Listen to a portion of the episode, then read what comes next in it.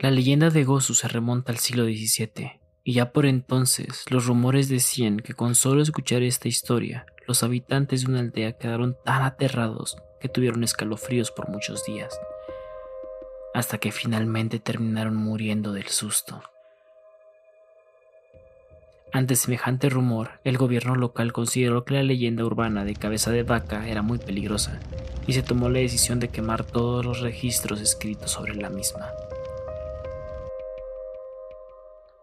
La leyenda cuenta que en un viaje escolar un maestro le dijo a sus alumnos que les contaría una historia llamada cabeza de vaca, que ésta estaba considerada como prohibida en todo el país.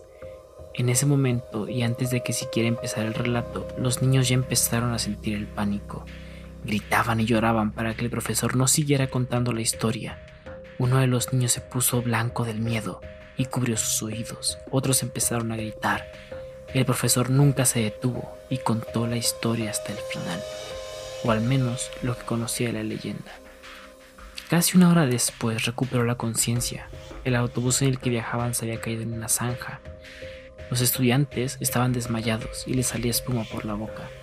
Por otra parte, el conductor yacía sobre el volante, sudando y temblando.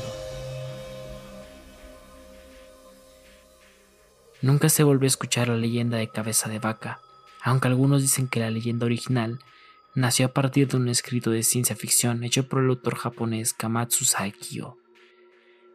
Pero nadie puede encontrar registros que vinculen a este autor con la leyenda. También existe una leyenda ucraniana llamada Cabeza de Vaca sobre una mujer que recibe una buena fortuna como recompensa al ofrecer refugio a la cabeza de vaca sin cuerpo que la visita en su casa una noche. Gozu es una de esas leyendas urbanas que a su vez hablan de otra historia, en este caso de cabeza de vaca, un relato de horror que nadie conoce bien, nadie ha escuchado y nadie puede contarlo, ya que el nivel del horror que se maneja en la historia hace que literal la gente muera de miedo después de pasar unos días aterrorizados y sin poder dormir.